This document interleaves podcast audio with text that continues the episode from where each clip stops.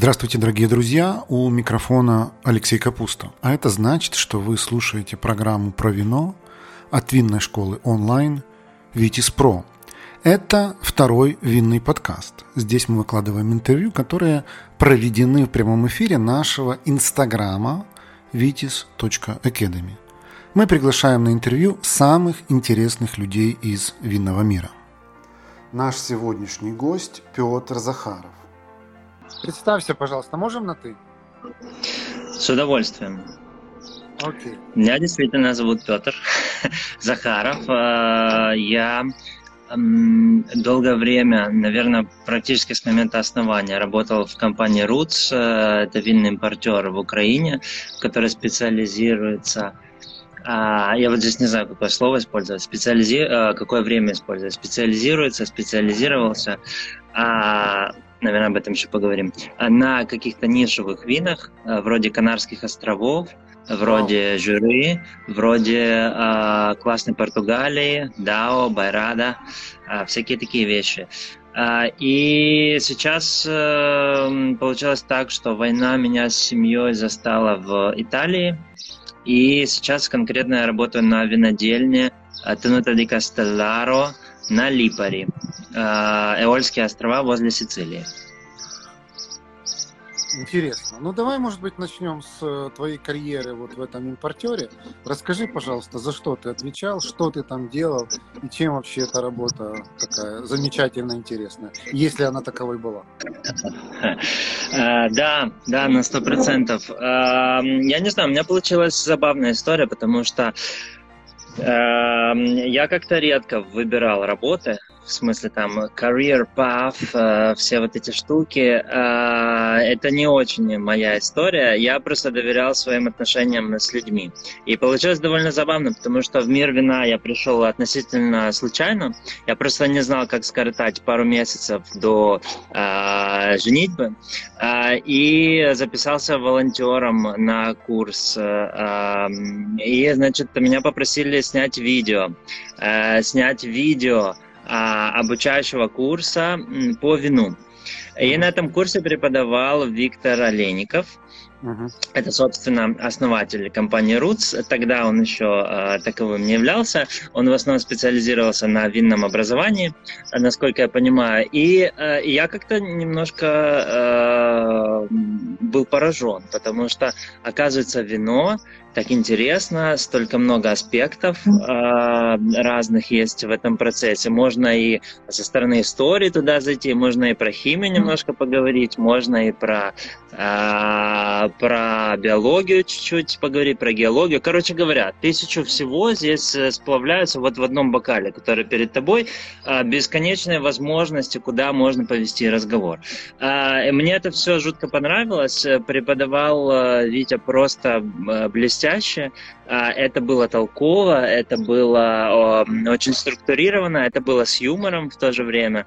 А, и как-то меня очень поразил этот человек и мир вина одновременно. Это было такое два в одном. И потом э, достаточно случайно мы снова списались, э, и вот как-то так получилось, что когда он основывал э, компанию, он предложил мне Эм, стать ее частью. У него куча достаточно оригинальных идей по поводу этого мира.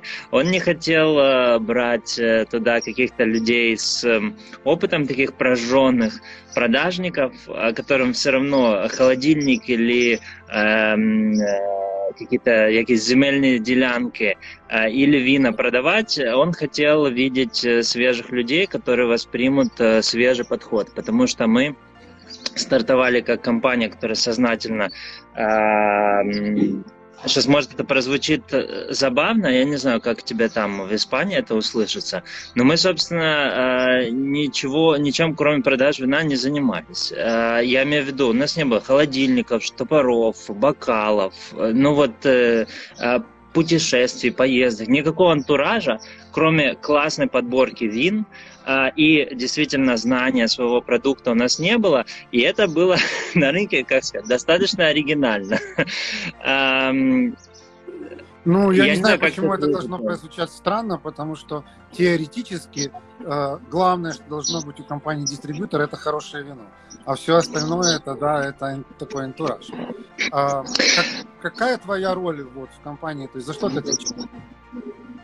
За что я отвечал? А, поначалу это смахивало на стартап, а, все делали всего по чуть-чуть, а потом мы как-то постепенно, каждый вышел в свою колею, я больше всего отвечал за а, продажи ресторанам. То есть у меня был какой-то свой э, пакет э, контрагентов, которым я э, помогал подбирать вина и продавал вино. В каком году компания создана? Ой, дай бог памяти. Но ну, сейчас мы имеем 22-й. Это значит, наверное, был э, 17-й? Ну, относительно недо, не, недавно, да? То есть примерно там 4-5 да. лет назад. Скажи, да. пожалуйста, Петр, вот э, у нас среди 8. зрителей, и у нас довольно много Нет. зрителей смотрит потом в, в, в записи, и слушают в виде подкаста. И среди этих зрителей есть очень много людей, которые интересуются не только вином как таковым, но и бизнесом, в том числе и бизнесом, вот, грубо говоря, трейдингом, то есть покупка-продажа вина. Мог бы ты вот вкратце для этих людей, как человек с таким вот опытом, описать, вот как работает такая компания? В чем ее, так сказать, должна быть фишка? В чем ее должна быть сила? Скажем так, мне кажется, что наша сила была в сочетании нескольких, да, есть до сих пор, просто я в силу обстоятельств, я сейчас вне этого процесса, но компания продолжает свою работу, а, все мои коллеги на месте и пытаются делать все, что можно в тех ситуациях, которые сейчас имеются в Украине в силу а, российской агрессии. Значит, как, как мне кажется, какое у нас было сочетание факторов? Значит, первое, это очень э, харизматичный и идейный человек во главе, который при этом совершенно не э, обладает э, таким диктаторским характером. То есть его скорее принцип управления компанией это так вот как-то расставить общую э, панораму, и там дальше каждый двигается по, по, по своему пути, который он слегка корректирует. Это первая история. Второе, у нас был очень четкий идейный подход в плане того, что мы не просто была компания, еще раз, я говорю об этом в прошедшем времени, потому что сейчас, в силу причин, я вне этого процесса. Давайте так договоримся. Надо очень четко себе представить, что все это есть, слава богу, здравствует и развивается дальше. Значит, эм, а, мне кажется, да, что мы, а, э, это была не просто компания, которая а, вот продавала вино, и, и, соответственно, вот что угодно, э, что продается, то и можно продавать. У нас было какое-то видение того, куда мы хотим развивать рынок. А, вот это для нас было очень важно, и мы хотели рынку предложить что-то что новое. И здесь мы, конечно, э, с одной стороны заработали себе громкую славу, с другой стороны мы влипли, потому что ковид, э, а, первая история, когда как бы уровень потребления немножко скатился, да, и э, наша главная сфера хорика испытывала большие сложности. И дальше, вот сейчас то, что мы имеем сейчас, война, вторая огромная сложность. Э, значит, это первая история, что мы четко представляли себе какую-то нашу идею и миссию, да. Mm-hmm. Э, вторая история, что я уже начал об этом говорить, когда говорил про Виктора, нашего директора. Вот, собственно, с него началось мое увлечение вином. А, и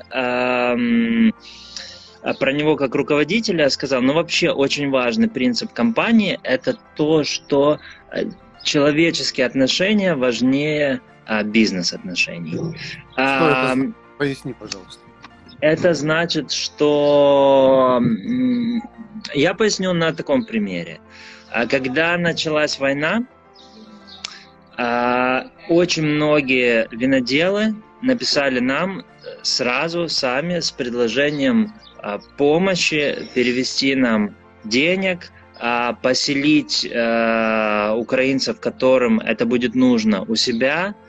То есть я смотрю на все это так. Это были очень прочные бизнес-отношения, которые держались на э, прекрасных человеческих отношениях. И это принцип, который компания распространяла э, повсюду вокруг себя. А это принцип, который э, фун- работал на 100% внутри коллектива.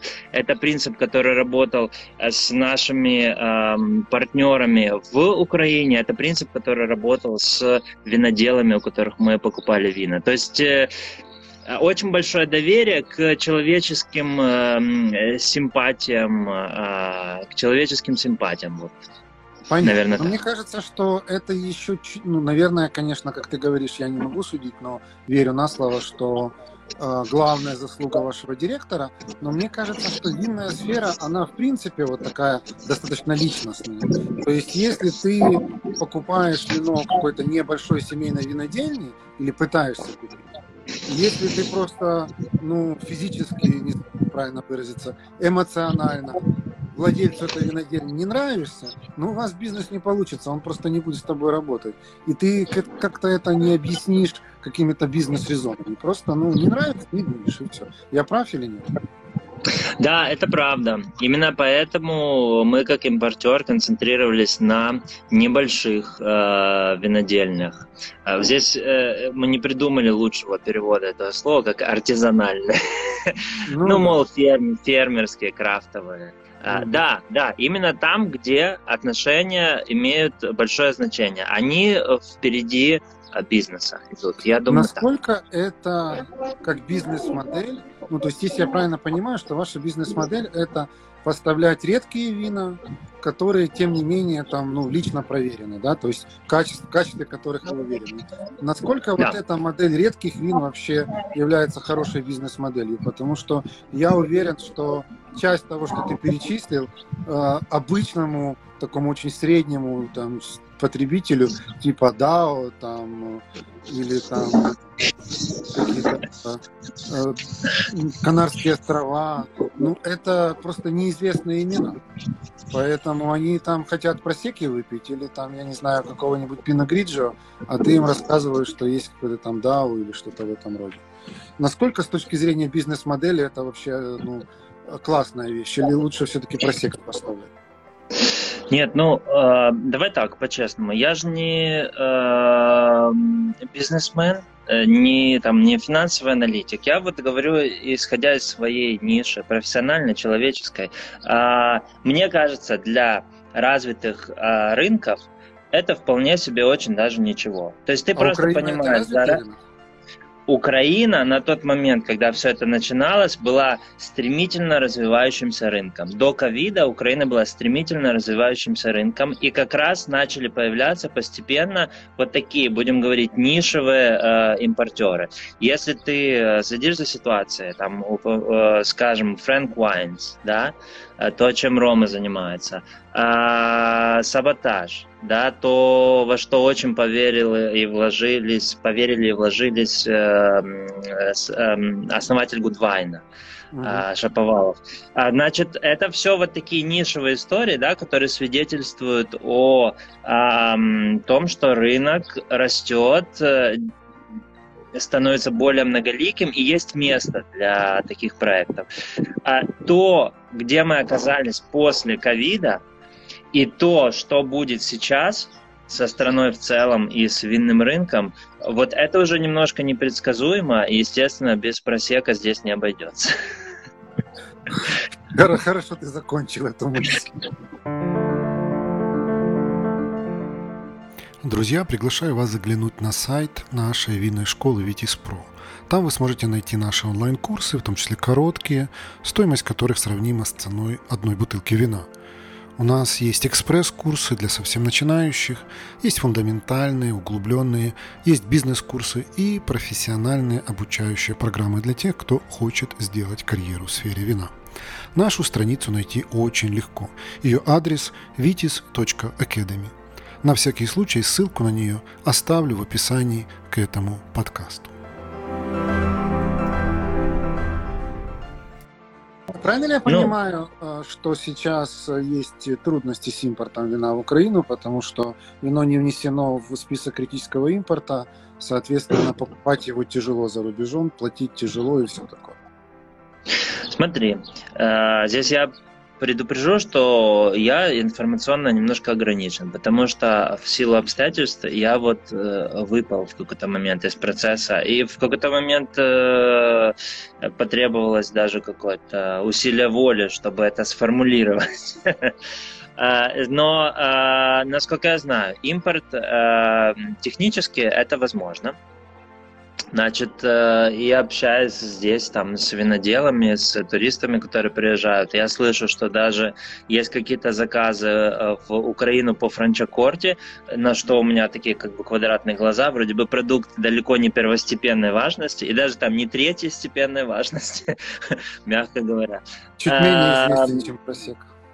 Да, да.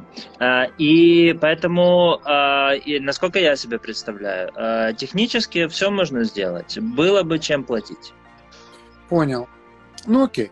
Э, с этим, считай, закрыли, хотя, конечно, вина Канарских островов ты меня удивил, потому что вот я сейчас нахожусь в Риохе, э, в самом центре, и буквально вот э, час назад я был в магазине. Ну, тут тяжело найти вина кроме Испании вообще нереально. Ну и понятное дело, что процентов 70 полки занимает Риоха.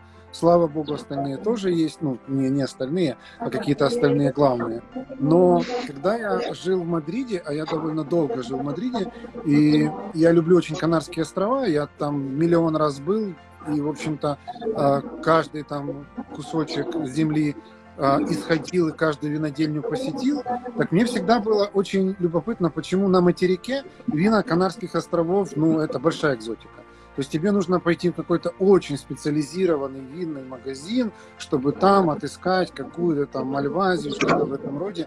Обычно ну, люди, в общем-то, не знают, что на Канарских островах тоже делают много вин. В Украине я никогда не видел, поэтому у меня вопрос, где, где вы в Украине вообще продавали эти вина? Yeah. Ну, где мы продавали? Мы продавали их в интересных ресторанах. Э, новое поколение рестораторов очень открыто к э, экспериментам, и существовали, существуют прекрасные проекты, в том числе сетевые проекты, например, эм, скажем, в ресторанах э, Игоря Сухомлина и Валеры Гальперина. Вот там and Pussycat, Mimosa Brooklyn Pizza, Чайка, скажем, а таких ресторанов, как Истман, я не знаю, успел ли ты застать всю эту движуху? Ну, я как-то пошел в Истман, но не попал, все было занято, поэтому я только поцеловал дверь. Окей, окей. Ну, короче говоря, я назвал только чуть-чуть, ну, я, чтобы, я никого, не, чтобы никого не обидеть. Люди, Их очень много. разбираются вот такой... Смотри, нет, нет, нет, нет, людей, которые разбираются, нет. И, и а, это я, нормально. Хорошо, я неправильно сформулировал, которые готовы принять и попробовать. Да, очень много людей, которые готовы к экспериментам. Украина как нация, потребитель вина, э, у нас есть огромный бонус. Э, у, у, мы не консервативны. Из-за того, что у нас нет традиций, мы не консервативны. И у нас люди очень ну, открыты к тому, чтобы попробовать новое. Прости? Потому что украинские виноделы считают, что традиции у нас есть. Более того, вот у меня есть курс по украинскому вину, который я сейчас перевожу на английский язык. И там мы говорим о том, что традициям украинским виноделия порядка 2600 лет. Что нам вино еще финикийцы в свое время привезли. Вот. Но, может быть, таких вот индустриальных ну, традиций ну, как бы здесь сразу несколько вопросов. Кому нам, те 2600 ну, лет назад финикийцы да, привозили? Были ли тогда украинцы, да? да, и, и второй момент, как бы, да, археологические свидетельства я охотно верю, а, они есть. Но я имею в виду, вот как бы это же все оценивается по исходя из определенной точки. Исходя из точки твоего вхождения на международный рынок, когда э, вот э, как ты себя соотносишь. Да, мы можем сказать, что вот у нас был Григорий Сковорода, великий украинский философ, но был. я считаю, что нам, что нам нужно воздержаться от такой формулировки. Мы скажем, что у нас был очень интересный человек, потрясающе интересный человек и интересный мыслитель Сковорода. Но и когда мы называем его философом и помним одновременно, что в это же время а, на планете есть Кант, который пишет критику чистого разума, сори.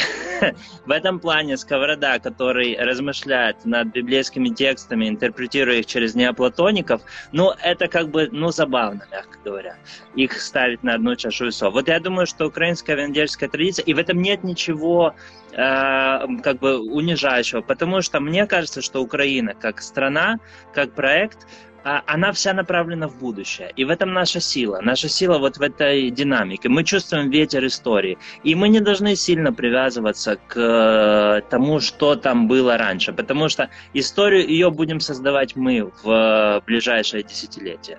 Я думаю так. Ну окей. Я не готов к спору про сковороду и про Канта особенно учитывая, что мы вроде как собирались поговорить про вино, но мысль твоя понятна. Мысль твоя понятна. Хорошо, давай перенесемся в Италию. Как ты туда попал? Ну, я имею в виду не в Италию, а именно на эту винодельню. Э, да, э, смотри, у меня жена итальянка, поэтому она сделала такую хитрость. Э, она очень переживала по поводу войны, я в это не верил совершенно не мог себе представить. И она сделала такую хитрую штуку, она сказала, ну я вижу, ты очень устал, а, пойдем э, немножко отдохнем в горах в Италии. А, а, и получилось так, что война нас застала здесь. Э, возвращаться, имея двое детей, мы не видели возможности сейчас такой. И я стал осматриваться, что здесь вообще происходит, какие у меня есть возможности. Самые очевидные возможности находятся в ресторанной сфере, но кто там подписан на Facebook, э, я уже первую часть своего доклада на эту тему я опубликовал. Прочитал, слушай, у тебя прочитал, да? талант просто. Я как будто побывал в этом ресторане после того, как прочитал твою маленькую заметку. Спасибо, спасибо, мне очень приятно. А, и вот, э, в общем, я решил, что в ресторанную сферу больше я не полез. Как вывод. Кто не читал, пересказываю, там очень сложно. Да. А, и, и поэтому э, э, я всегда мечтал, естественно, как человек, который вином увлечен, я всегда мечтал на винодельне, пожить, узнать это изнутри. И э, стал искать, и в сезон это чрезвычайно просто, потому что есть такая сфера, как э, винный туризм, как винное гостеприимство. Э, и сейчас поэтому я вот здесь нахожусь на Липаре, на винодельне Тенута ди Кастелларо. Э, собственно, чем я занимаюсь? Я делаю дегустации и провожу экскурсии по винодельням. Вот принципиально Я так, так понимаю, что имея жену итальянку, у тебя с итальянским языком все в порядке. Э, для Италии это очень важный момент. У меня с итальянским языком все нормально. Эм, это какая-то ситуация э, очень случайная, потому что я его не, не учил специально. Меня просто она в какой-то момент э, оставила, должна была поехать работать тур-лидером. Она меня оставила на две недели, и я, мне пришлось заговорить по-итальянски. Говорил я очень коряво. Да. Говорил я очень коряво, как попало. А, но уже случился вот этот, знаешь, щелк, когда ты новый язык для себя открываешь. Самое важное заговорить, а потом ты на этот каркас уже нанизываешь, нанизываешь. И постепенно за какое-то количество лет и периодических визитов в Италию а, говорю по-итальянски сносно на таком уровне, чтобы можно было экскурсию провести. То есть ты э, проводишь экскурсии и дегустации на итальянском? Да, да. Я почему уточняю, потому что у нас вот э, неделю назад в эфире была Женя Николайчук, которая попала, ты, наверное, знаешь ее, она попала в Португалию, э, без единого слова по-португальски, но тем не менее она работает примерно в том же секторе, что и ты, то есть дегустация, экскурсии, все такое, но на английском языке и говорит, что у них там просто огромное количество англоязычных туристов, и поэтому она с каким-то там очень-очень скромным знанием португальского, который уже, уже пришел, она прекрасно работает. Окей, а расскажи мне, пожалуйста, про первый регион, второе про виноделие. О, тебе на итальянском? Не, лучше, лучше на русском.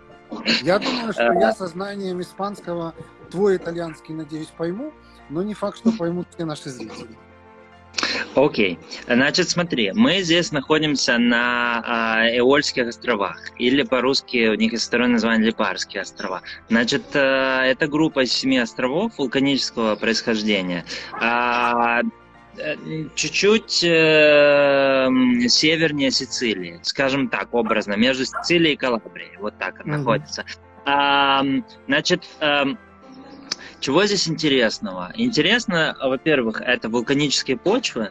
Во-вторых, интересная вторая штука, что несмотря на всю близость к Сицилии, здесь мы а, на 350 метрах а, находимся. Ну вот, по крайней мере, на Липаре мы залезаем на такую отметку. И здесь mm. оно настолько все продувается, что у нас э, вина получаются достаточно элегантные. У нас 13 алкоголя, это максимум. И mm. все это, в принципе, вот э, по-хорошему напоминает мне какое-то толковое там крюба-желе. А, mm. Вот в, в хорошем изводе. В хорошем изводе. Значит, эм, ну, Эольские острова, собственно, их название происходит от э, имени греческого бога ветра. И вот его присутствие мы здесь постоянно и ощущаем. Значит, как проект, это достаточно молодой проект. Э, в 2005 году все это задумано, где-то к 2014 реализовано. Э, и э, здесь мы пользуемся, скажем так, тем, что эти острова популярны сами по себе как туристическое направление. То есть а, я бы сказал, что где-то 80% туристов, которые сюда а, приезжают, это эм, не специально вот винные гики, они специально едут на винодень. Это люди, которые просто приезжают сюда, а мы являемся одной из э, ярких э, достопримечательностей острова. Угу. А, после того, как уже это, там... Это внутренний туризм, да? Это итальянцы? А, нет, это люди со всего мира. Вот э, вчера я немножко поругался с а, американцами, а позавчера я с удовольствием наливал израильтянам, они все просили, где же наконец, когда же уже будет вот нормальная красная, которая там 14 с половиной, где она? Все. А, и в другой день э, была группа португальцев, которые пришли босиком в одних трусах, и тоже все прекрасно, у нас разговор сложился. То есть э, люди со всего мира, но, конечно, а, главная часть это итальянцы, главная часть это итальянцы. Значит, Здесь мы находимся на острове не самом известном с точки зрения винных традиций. А, самый известный остров это Салина. Она буквально неподалеку, вот 5 километров э, морем. А, значит, э, но у нас очень интересная спайка почвы и высоты. А, на таких высотах редко на других островах э, находятся виноградники, и поэтому мы вот здесь э, используем это по максимуму. Например, была очень странная идея энолога посадить буквально маленький участок э, пино-нуара, чтобы посмотреть, как все это будет. И из пино нуара мы приготовили такую очаровательную шипучку. У нас есть пятнат из wow. А, пятнат из пино-нуара на Липаре, где-то возле Сицилии. То есть это все звучит достаточно загадочно, но при том всем э, стиль винодельный, стиль и, и коммуникации, э, этикеток, подачи, вообще сторителлинга э, очень открытый, дружелюбный, э, он не грузит. Э, и это очень важно. Это очень важно. Э, я думаю, что вот производя где-то около 80 тысяч бутылок в год, мы на данный момент не имеем каких-то особенных проблем с их э, сбытом, то есть все это достаточно хорошо функционирует и распределяется между внешними рынками, конечно, большая часть идет на экспорт, между внутренним туризмом и э, внутри итальянской мощной дистрибьюцией. Угу. А с какими основными сортами вы работаете? Ну, здесь э, такая история. А здесь, поскольку у этих мест а, винная идентичность э, со времен испанцев, то есть так века с 17-го, здесь была только одна. Они делали а, сладкую мальвазию. Угу. Они делали сладкую мальвазию из э, винограда подсушенного на солнце это все очень геморная штука для виноделов. Они это ох как не любят, потому что легко получить достаточно высокий уровень э, летучей volatile acidity. Эм, летучей кислотности. кислотности, да? Да, наверное. А, то есть, по-человечески говоря, ацетоном будет пахнуть, да?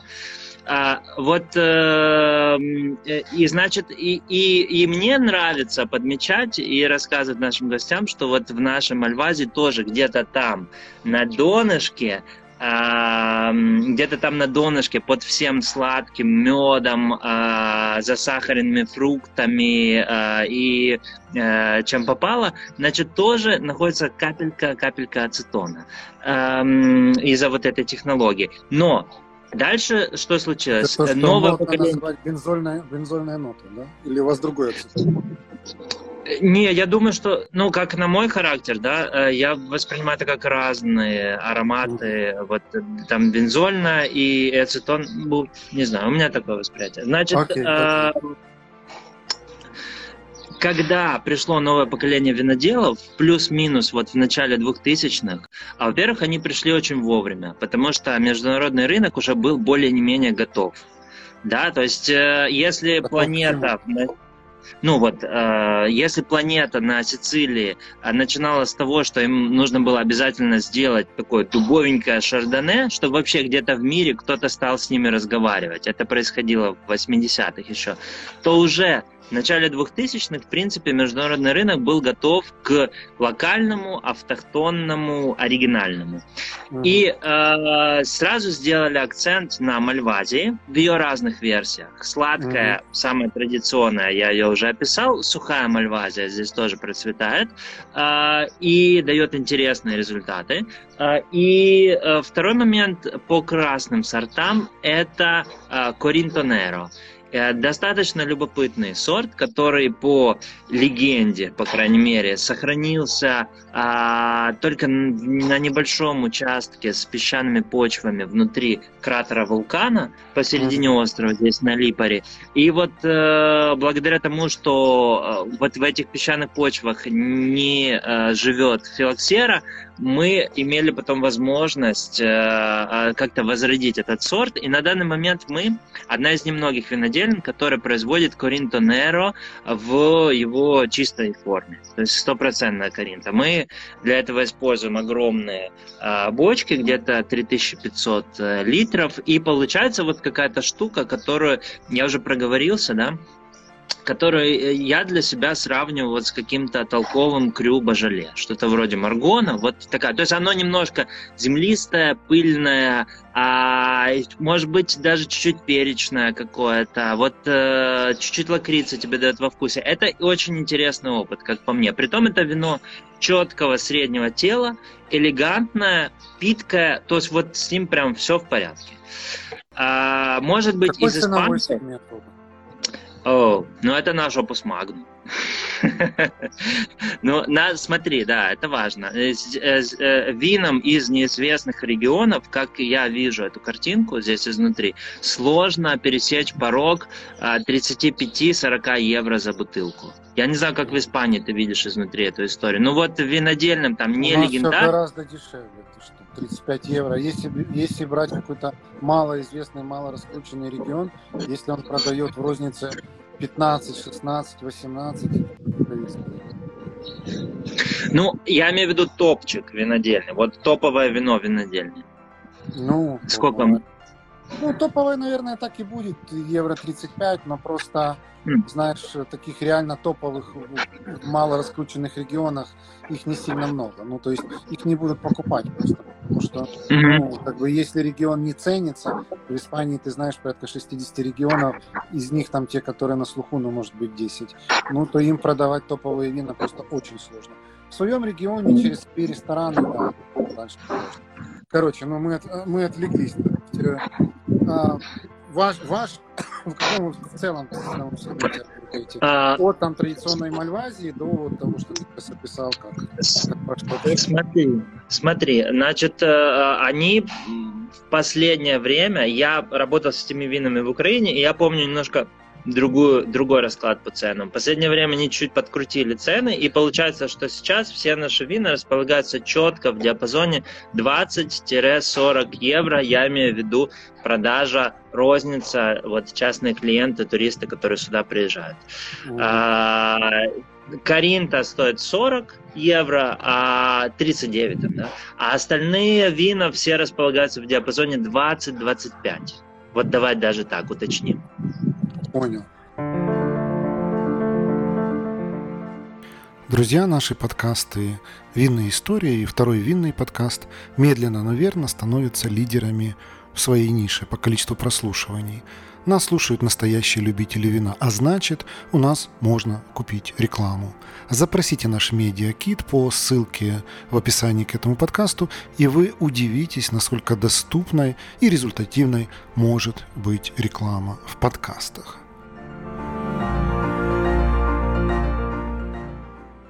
Тут у нас в чат поступил вопрос от зрителя под ником Wine Petersburg. Добрый день. А до 2014 года было возможно виноградарство на этих высотах или это следствие глобального потепления? А, да нет, конечно, все было возможно. Просто э, пейзаж э, островов это вот типичный южный пейзаж. Здесь э, для того, чтобы что-то началось заново, нужны были внешние инвестиции. Нужен был внешний взгляд, который все это оценит, оценит этот потенциал, и будут деньги, чтобы этот потенциал как-то раскрыть. Потому что здесь все люди внутри, а, даже такие вот, которые считаются состоятельными людьми, да, они э, чего делают? Они либо а, ресторан открывают какой-то, э, и подают там его на Мишлен, или, или они занимаются туристическими всякими делами. Но так или иначе, вся жизнь острова крутится вокруг туризма. Это мы вот такие ребята, которые там условно приехали. Здесь основатель винодельни, он из Северной Италии, он из Бергама сам. Mm-hmm. Вот приехал сюда, ему эти места очень понравились, он посоветовался там с энологом, своим другом, знакомым, э, сказали, давай пробовать, э, здорово. Вот так, и, так это и получилось примерно. А сколько у вас на острове человек живет? А, слушай, здесь я боюсь э, соврать, но вот э, постоянно вот что-то порядка 20 тысяч. И винодельня там, кроме вашей, еще есть? Смотри, э, ситуация такая, как я уже говорил. Значит, на соседнем острове, на Салине, а, порядка там что-то до 10 виноделин. А на нашем острове а, есть э, мы, и есть еще одни ребята, которые вот прям совсем маленькие, такие семейные, там bed and breakfast, винодельня, пекарня и все подряд. Вот, То есть поэтому... там относительно большие ребята, для острова 80 тысяч бутылок – то почти монополист. Ну, а, мы не самая большая винодельня а на Эольских островах. Есть винодельня самая больше. Самая большая сколько делает? А, ну, давай так. Здесь я боюсь врать. Здесь я боюсь врать. Я тебе не буду называть четко, четкую цифру. Я знаю, что по э, количеству виноградников, например, мы не самая большая. То есть есть винодельня там с 30 гектарами виноградников, что для островов ого. А, То а есть у нас сколько? для сравнения... У нас их 16 в производстве и 4 засаженных э, недавно мы ждем.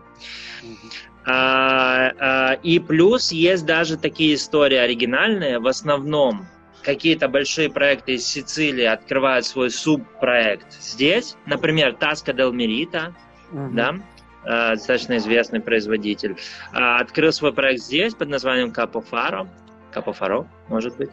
Э, значит, и, и есть забавная противоположная история, когда как раз винодел э, отсюда, с островов, из Салины, э, вдруг э, открывает проекты тоже на Сицилии, на материке, и сразу у него получается вот такая вот линейка. То есть он там делает этикеток 20, что ли. Угу. Интересно. Такой вопрос. Вот ты сказал в начале нашего разговора, что человек, который работает где-то не в производстве, там, условно говоря, трейдинге или сомелье, или кавист, или кто-то, он зачастую мечтает поработать на винодельне, чтобы, так сказать, вкусить вот этот вот дух и все такое. Что тебя удивило больше всего из твоего опыта общения вот с этой винодельней? То есть что тебе вот, так сказать, приглянулось? Вот, вот вот, вот, вот такое, чего я вообще себе не представляю. А тебе лирическую версию или прагматичную? Начни с лирической, а потом переведи в прагматику. Ну, ты ставишь сложную задачу. Значит, э, смотри, э, меня удивляет то, что зачастую людей, туристов, которые к нам приезжают, больше интересует э, архитектурный проект нашей винодельни, чем сами вина. Ну, это, не про то. Ну, это тоже правильно. Ну, в смысле, технически верный ответ. Но меня интересует не то, как туристы смотрят а меня интересует, ну вот в самой винодельне, что тебе так вот как бы, типа вот вау, вот я вот думал, оно не так, а оно так. Если честно тебе сказать, вот таких вот прямо э, супер ярких инсайтов, э, каких-то потрясений э, со мной пока не случилось. То есть, э, скажем так, я здесь э, недолго пока что нахожусь. Я здесь нахожусь э, что-то порядка 9 дней, да. Ну, то есть маленький период относительно. А, и э, тем не менее, вся часть вот как бы туристическая кажется уже достаточно знакомой. Вся часть, связанная с производством, я вот только недавно начал подкапываться под э, Себастьяно, нашего мастера погреба, и он же мастер всего здесь происходящего, как мы шутим. Он и есть теруар Липари. Э, и вот э, со следующей недели приму участие во всех процессах, связанных именно с производством. По клею, поразливаю, потаскаю ящики, и тогда уже посмотрим, может быть, там чего-то и выскочит какой-то. Пока что твое, для меня... Твои открытия впереди. Ну хорошо, давай тогда про туристов. Да. Что с туристами? Чем они тебя тут поражают?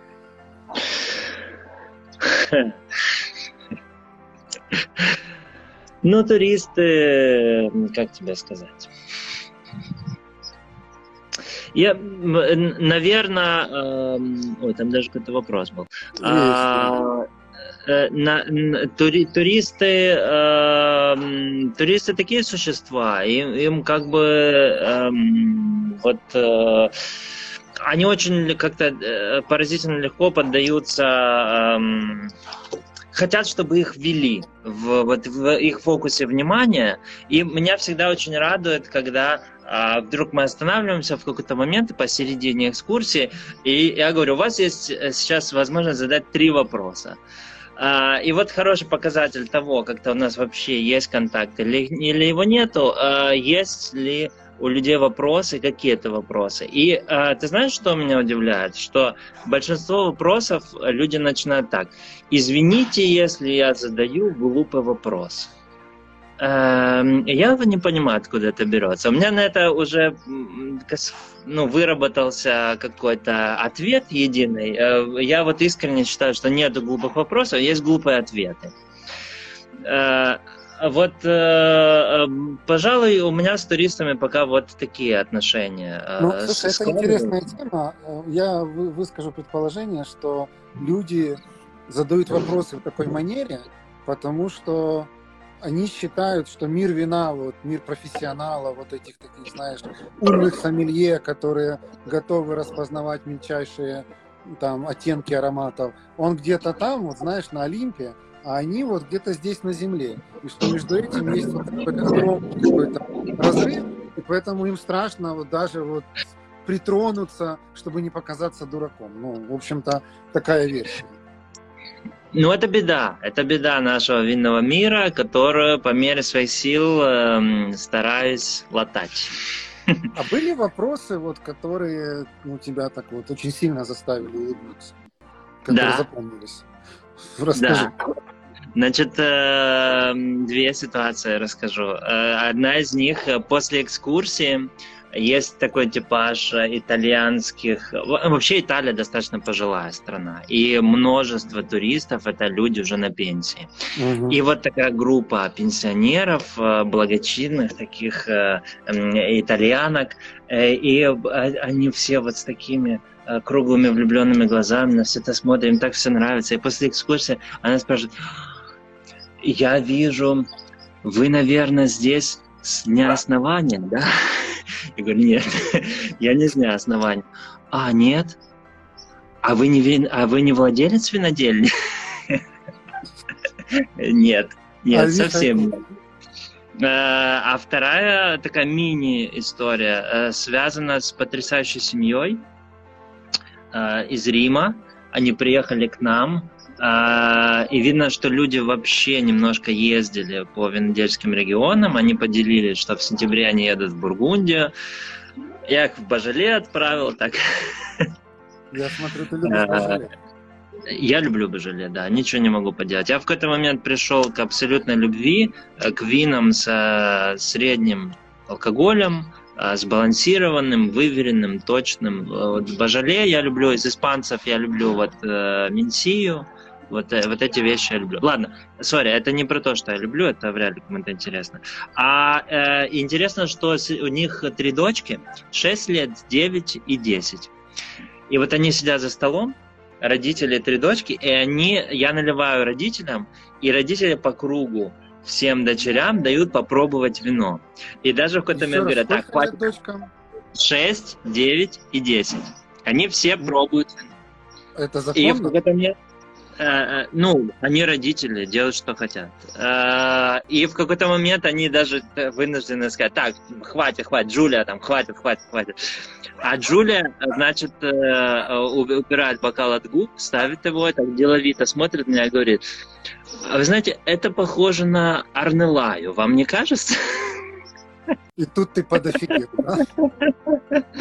Это было вообще не похоже на Арнелаю, но это было так очаровательно услышать от девочки 10 лет. Слушай, я, я хочу рассказать тебе тоже историю про другую Европу.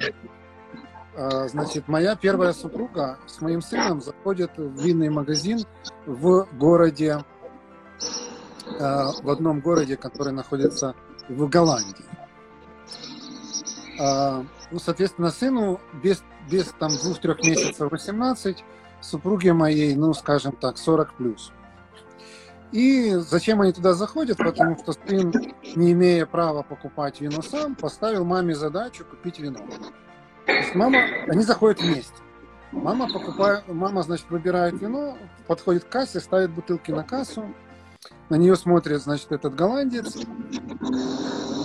и говорит, я вам это вино не продам. Она говорит, как это вы не продашь? Потому что вы покупаете вино для несовершеннолетнего. Представляешь эту ситуацию, да? Женщина там, хорошо 40 плюс, да? Он говорит, я вам не продам это вино. Ну, тут надо, конечно, знать мою супругу. Она ему на хорошем английском объяснила, что сейчас будет полиция и все остальное. Он перепугался, все продал. Но это просто вот некая противоположность твоей ситуации. Ладно, давай вернемся к вопросу нашего зрителя, потому что зрители это самое главное, что у нас есть. А зритель спрашивает следующее. А опыт Супер Сицилии на Каберне-Фране от планеты не сподвигнул других производителей на работу с этим сортом? Ну, э, смотрите, уважаемые зрители. Как я уже сказал, значит, мы... Э, история планеты какая? Они начинали немножко в другую эпоху, и им нужно было что-то представить миру. Приехать в Америку и сказать, смотрите, мы делаем очень э, крутое катаратто, мы делаем очень классный грилло, ну, come on. А, кто, кто будет вас слушать, если американцам даже сложно выговорить катаратто? А, не получается. Американцы у меня тут называют мальвазию мальвейжа. Ну, а, и они действовали как более-менее все в их эпоху. Они начинали с того, чтобы всему миру объяснить, что смотрите, мы очень классно умеем работать. Вот международные сорта, которые вы и так знаете, у нас получается здорово. А вот попробуйте еще, может быть, немножко нашего грилла тоже здорово. И вот это была их стратегия. А, и ну, сейчас они это поддерживают в силу популярности своих вин. Мы а, производные уже немножко другой эпохи, другого климата. Мы с самого начала были сконцентрированы на локальном, на автохтонном. Поэтому вопрос там успеха с Кабернефраном нас не интересовал аж никак, поскольку мы хотели вот э, отталкиваться от особенностей этого места. И рынок к этому был уже готов. Поэтому Каринтонеро, Мальвазия, погнали. Вот мы вот как-то так себе э, это представляли и до сих пор представляем, и исторически эта линия, как кажется, э, победила в винном мире. Ну, до сих пор, конечно, везде там можно найти, э, кто высаживает э, сиру, кто чем там еще занимается, но принципиально сейчас все сконцентрированы на локальном. Окей. Спасибо за такую интересную беседу. Мы 48 в эфире, и мне кажется, что мы поговорили о, почти обо всем важном. Ну и мой последний вопрос будет немножко философский. С твоей точки зрения, куда движется мир вина?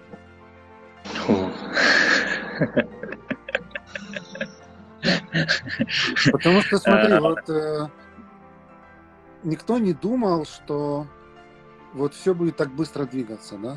Сначала это глобальное потепление движется какими-то ну, неожиданными темпами, как говорят эксперты, не я говорю. Потом на два, там, два с половиной года, кого-то три этот ковид. Теперь в Европе два достаточно больших рынка, ну, как минимум, я в данном случае имею в виду Украину, Россию, они, конечно, на разных полюсах, но так или иначе они страдают Э, ну, каждый по-своему с точки зрения, опять же, вина. Что будет завтра вообще непонятно. Может быть, это вообще не сильно трогает Европу, может быть, это не сильно трогает Штаты или Австралию, не знаю. Поэтому спрашиваю тебя, куда, куда это все движется?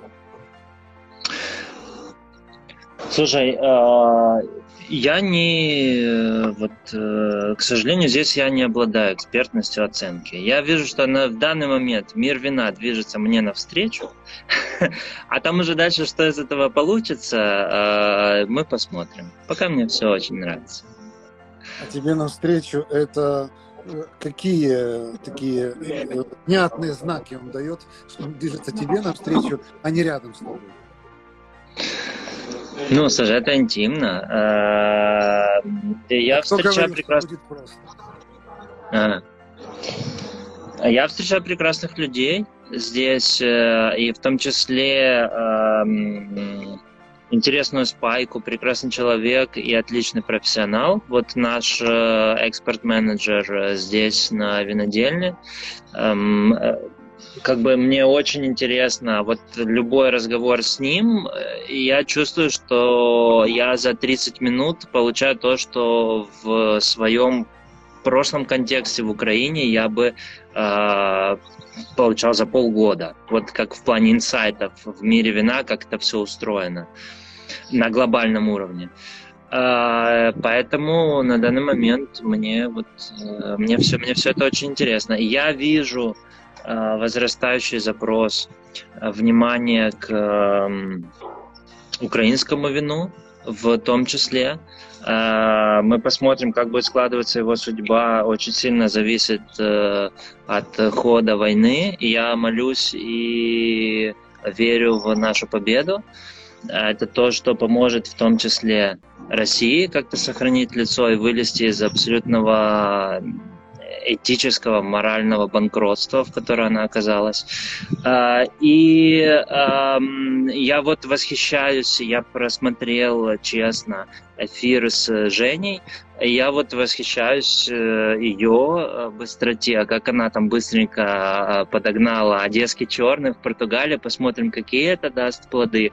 То есть мне кажется, что все очень интересно здесь происходит. И как мы с тобой, вот ты здорово заметил про людей, вот этот мир вина, он во многом, это все-таки не машины и не недвижимость продавать. То есть он во многом построен на страсти, на любви, на человеческих отношениях отношениях. И это то, что для меня лично очень важно, и то, с чем, как мне кажется, мне вот в жизни очень э, везет. Поэтому... Ну, тогда самый последний вопрос, можешь на него коротко ответить, можешь нет, как тебе. О. Можешь вообще не отвечать. Ну, ну. Ты все-таки свое будущее больше связываешь ну, в каких-то вот более далеких перспективах. С Италией или с Украиной? Или с какой-то третьей страной? Ну, ты такой вопрос задаешь прямо, знаешь. Ну, задаю. Я вот уже не спросил, Женя сказала, я однозначно да, нет. вернусь. Несмотря на все прелести Португалии, она абсолютно даже не задумалась на секунду. Да, да, да, да, да. Смотри, а, сейчас можно я быстро здесь спрашивают, популярны ли оранжевые вина в регионе, и потом мы сразу да. про Украину. А э, насчет оранжевых вин, спасибо за вопрос. Это очень классный вопрос. Оранжевые вина сейчас популярны более-не-менее везде, но очень сложно при этом сохранить а, теруарность продукта. То есть э, бывает очень сложно отличить оранжевое вино из Испании от оранжевого вина там, из э, Италии. И уже я уже не говорю там про разницу между регионами внутри. А, Италии. А, поэтому а, э, Мальвазия исторически, вот Мальвазия, которую мы имеем здесь, Липари, она близка генетически к Мальвазии истрианской, которую во Фриуле выращивают, и она очень классно реагирует на скин-контакт. И есть э, несколько производителей, к одному из них я поеду в понедельник, послезавтра у меня будет свободный день, и, попробую Мальвазию с мацерацией. И мне, меня очень интригует, мне интересно, что из этого получается. То есть Популярны ли они в регионе в целом? Нет. Если производители, которые этим занимаются, экспериментируют, да, и мы тоже здесь, Тенота ди Кастелларо, э, сделали эксперимент Мальвазия в амфоре с коротким скин-контактом. Значит, что из этого получится, не знаю, только перелили из амфоры в чан, будем фильтровать и бутылировать. То есть вот, э, опять же, Ты посмотрим. Это все в Инстаграме все опишешь? Все эти поездки, впечатления, приключения? А, ну, что, если видишь, ты скажешь оно... да, то я прямо сейчас всех призову на него подписаться. А если ты скажешь нет, я... то какой смысл?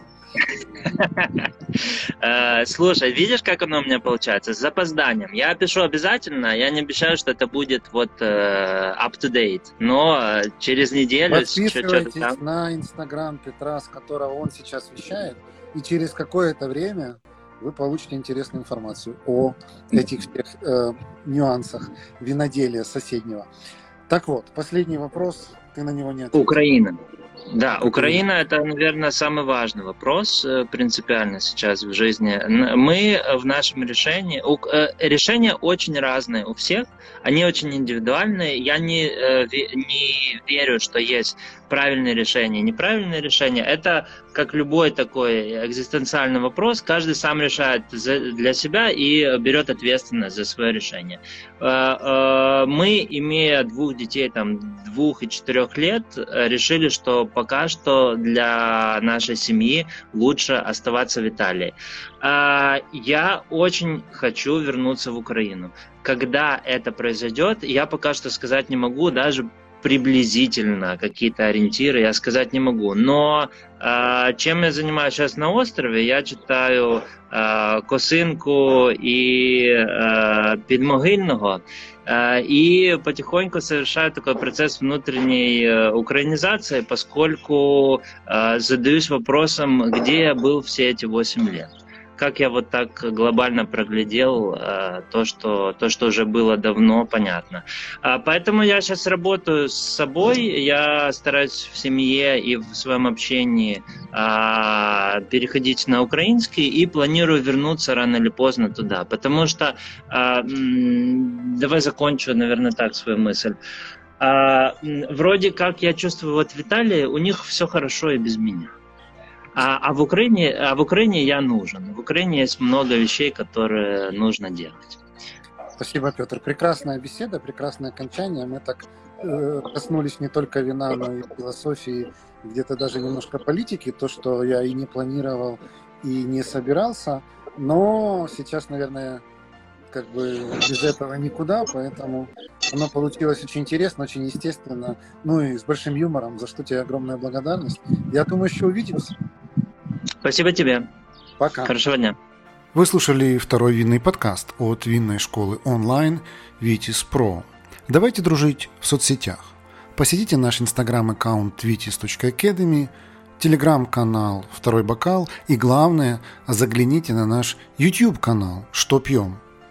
Ну, а если у вас возник вопрос, а почему этот подкаст называется «Второй винный?», то я рекомендую вам найти наш Первый винный подкаст, он называется «Винные истории» и посвящен истории вина как части нашей с вами цивилизации.